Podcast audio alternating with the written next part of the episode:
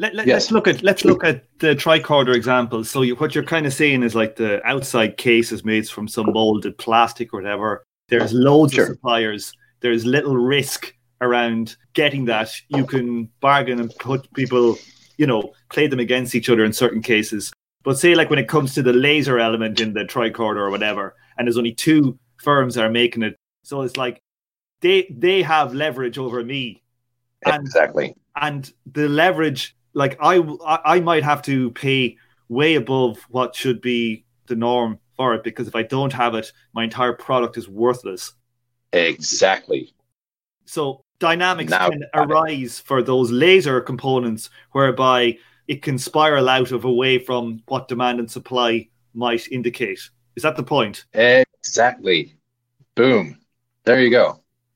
And those are called bottleneck products or, or bottleneck services or bottleneck suppliers. It works the same, you know, whether or not you're, you're talking about suppliers or vendors or whether or not you're talking about components. But that's exactly it. Yes. So th- that is that is a that is a brilliant example because they pick and choose their customers, right? Regardless of level of supply. So one one one good example of this from from the real world is so I was a procurement consultant for a big industry company in Sweden, uh, and because it's making you know uh, very sensitive kind of stuff, you need PPE, right?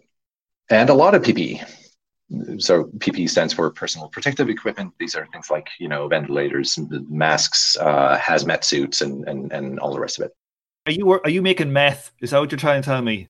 Are you put, uh, cooking meth in the in a trailer park somewhere outside Gothenburg?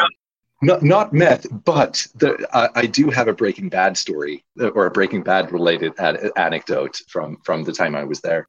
But but uh, we can we can come back to that later.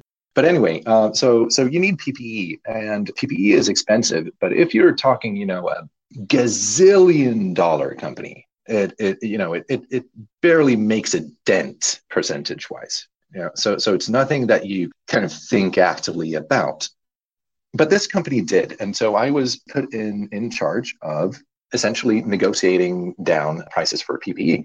And we were just about to sign the agreement, literally within 48 hours.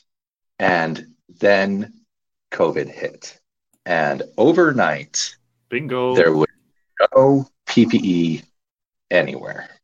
And without PPE, there is nothing getting done. And what little, you know, one could get a hold of was, of course, going to the hospital. So, so uh, one of that's one of the things that I ethically kind of didn't sit right with me in the end was, you know, you know, here I was ch- chasing PPE, knowing that you know every single mask that I get a hold of is is a nurse who won't get a hold of. It, w- it was really one of those zero sum game situations but anyway, th- there you have a great example of a bottleneck product, right? You have something that costs 30 bucks, maybe. But if you don't have that 30 buck thing, you can't make your $30,000 thing or $100,000 thing.